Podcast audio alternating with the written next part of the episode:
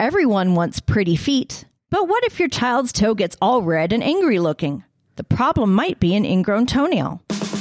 Keep your kids healthy and happy. You are now entering the Healthy Kid Zone with Dr. Cindy Gellner on the scope. An ingrown toenail is a toenail that grows into the skin of the toe, and it's usually the big toe.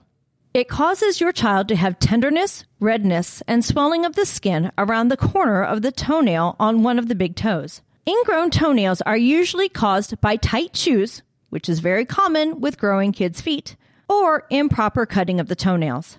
They can take several weeks to heal, so how can you help your child during this time? First, soak your child's foot twice a day in warm water and antibacterial soap for 20 minutes. While the foot is soaking, massage the swollen part of the cuticle outward away from the nail. If your child's cuticle is just red and irritated, an antibiotic ointment is probably not needed.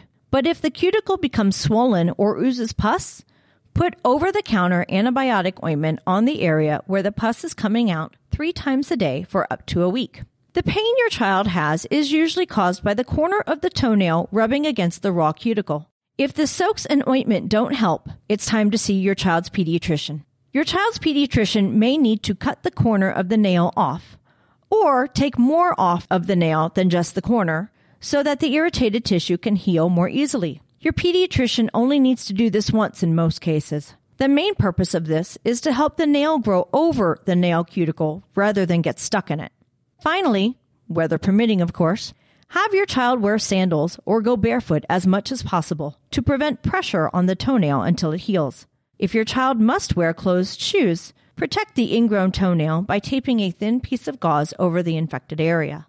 Ingrown toenails can often be prevented. Again, the most common cause of ingrown toenails are those shoes, narrow shoes in particular, so make sure your child's shoes fit properly. Get rid of any pointed or tight shoes.